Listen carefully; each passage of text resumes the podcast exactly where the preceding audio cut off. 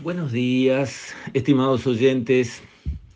Quisiera referirme hoy a un tema que va por fuera de los habituales asuntos de la economía y del agro y de la política. Esto es más un tema de sociedad. Y me refiero, por decirlo de alguna manera eh, amplia, al silencio. Y hago estribo en el opuesto, porque vivimos en un mundo de opuestos, ¿verdad? Luz y oscuridad, ruido y silencio, bondad y maldad. Bueno, el tema del ruido en nuestra sociedad se está volviendo un problema. Está bastante estudiado científicamente que niveles altos de ruido a los que se somete a una persona durante periodos largos generan efectos en su organismo y en su psiquis, en su conducta. La persona que ha estado sometida a ruidos altos durante tiempo se vuelve más irascible, menos misericordiosa, se vuelve una persona más agresiva, eh, menos tolerante. O sea, si a una sociedad entera la ponemos bajo una campana de mucho ruido, movemos a esa sociedad hacia una sociedad como no queremos que sea. Queremos vivir en una sociedad humana, tolerante, pacífica, misericordiosa, que tenga paciencia unos con otros, que se muestre bondadosa, calma. ¿Esa es la sociedad en la que todos queremos vivir o no? O queremos vivir una, en una sociedad donde todos están enojados, donde por cualquier nimiedad en la calle viene un insulto, un grito, una agresión, que es lo que estamos llegando a vivir en el tránsito, en la calle, en la vereda, en la feria, en el shopping, en el cine, en cualquier lado, la primera reacción es violenta ante cualquier situación mínima eh, de vida de las que se producen todo el tiempo. Y el ruido tiene que ver con esa realidad. No es la única, pero claramente una sociedad extremadamente ruidosa como está siendo la nuestra, tiene que ver en esa crispación que notamos en todos, nosotros incluidos, por supuesto. Averiguando un poco, hay una ley que fue votada en 2004 para justamente regular los niveles de ruido adentro de la sociedad. Pero este aquí que nunca fue reglamentada. Y por lo tanto nos dimos la ley porque consideramos como sociedad que era importante legislar en el tema del ruido, pero después pasaron los gobiernos y nadie la reglamentó, nadie publicó el decreto correspondiente donde llena los vacíos que la ley dejó para que el decreto llenara. Por ejemplo, algunos números, algunos límites, algunos indicadores. No se hizo más nada. Se votó una ley, 2004, y después no se hizo más nada. Y las cosas no han hecho más que agravarse desde 2004 hasta ahora. Cuando vemos los eventos, cuando hay, por ejemplo, un show, un espectáculo musical, bueno, lo tienen que hacer en algún lugar alejado porque los niveles de decibeles que le ponen a la música de corrido y todo el tiempo sacuden los pisos de las veredas a cuadras de distancia. Lo cual uno pregunta decir, pero ¿y para escuchar música y bailar se necesita se necesita ponerle esa cantidad de energía a la música que hacen temblar hasta las raíces de los árboles a cuadra de distancia, pero es así mismo o no tiene por qué ser así. O se puede disfrutar un espectáculo buenamente, disfrutar la música que a cada cual le gusta, ver la coreografía, disfrutar el, hecho de estar en compañía y, y, de, digamos, unirse en grupos más grandes, todo eso que al ser humano le gusta, pero tiene que ser a tambor batiente con esos decibeles durante horas y horas a los que se someten por propia voluntad los que van y a los que se someten sin consentir los que están a una distancia. Porque además no es, bueno, una hora y ya, no, no, no, es todo la noche hasta la mañana siguiente. Y asimismo los escapes de los autos, los escapes de las motos, los ómnibus. Las personas que viven en las grandes avenidas, digamos Agraciada, Boulevard Artigas, y viven cerca del suelo, digamos, en un primer piso o en un segundo piso de un edificio o en una casa, no pueden dormir, no pueden tener su dormitorio del lado de la avenida. Tienen que tratar de alguna manera de poner su dormitorio al fondo de la casa porque contra la avenida, con los ómnibus acelerando y metiendo motor, unos ruidos, no se puede dormir. Pero esto no es así en el mundo entero, ¿eh? Los ómnibus en Londres no meten el escándalo que ponen los ómnibus acá. De ninguna manera.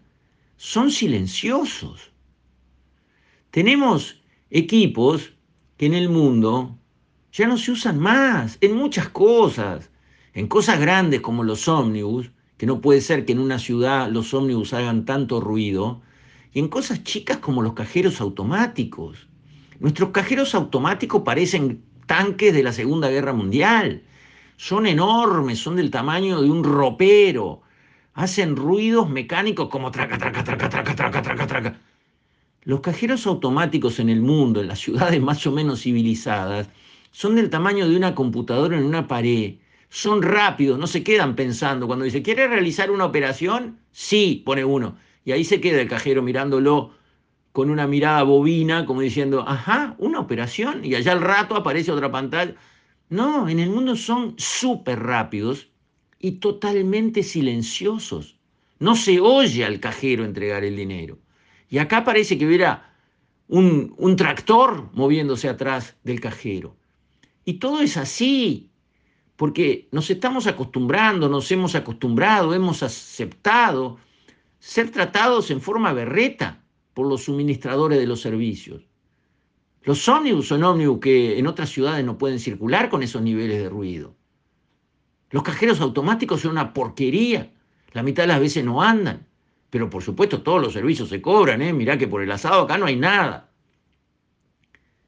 Tantos inspectores que hay, decenas de miles de, de vehículos circulando con ruidos altísimos. ¿Y dónde están los inspectores de la Intendencia que tienen miles de empleados que por supuesto pagamos todos nosotros? ¿No pueden hacer una campaña y regularizar eso? Y como digo, todos estos ejemplos hay muchísimos más, que todos conocemos algunos. Y lo hemos dejado pasar, lo hemos tolerado, pero justo ahora estoy leyendo un libro que cuenta la vida de la Santa Madre Teresa de Calcuta, escrito por un sacerdote muy joven, español, pero que se vino al Uruguay a misionar acá, se llama Ignacio Amorós. Y en él, este sacerdote joven muy brillante, cuenta la historia de Madre Teresa de Calcuta, que es una historia apasionante, porque son historias de vida que no se encuentran todos los días, realmente apasionante y muy edificante. Pero allí la Madre Teresa en un, en un párrafo cuenta y dice, hay que darle espacio al silencio. Empieza así, porque el silencio trae la oración. Y la oración trae el amor. Y el amor trae el servicio. Y el servicio trae la paz. Ese encadenamiento de conceptos positivos, buenos, ¿quién no quiere vivir en el amor? ¿Quién no quiere disfrutar de paz interior? De, no tener angustia, de no sentirse angustiado, como con una represión interior, como con algo que falta y que no cierra. ¿Quién, ¿Quién no quiere vivir en paz? Pero no la paz de que no haya tiros en la puerta, la paz interior, esa paz profunda que da calma, que da una sensación de bienestar. ¿Y por dónde empieza ese círculo virtuoso? Por el silencio. Hay que poder estar en silencio. Hay que tener espacio para estar en silencio. Bueno, eso nos está faltando en nuestro país. Para estar en silencio en nuestro país hay que irse para algún lado, a la mitad de la nada, porque si estamos en sociedad, donde también tendríamos que poder vivir en silencio cuando querramos, No es posible. Hay demasiado ruido. Y entonces creo que es un tema de sociedad que debemos encarar. ¿Por qué no se reglamenta la ley de 2004 referida al ruido?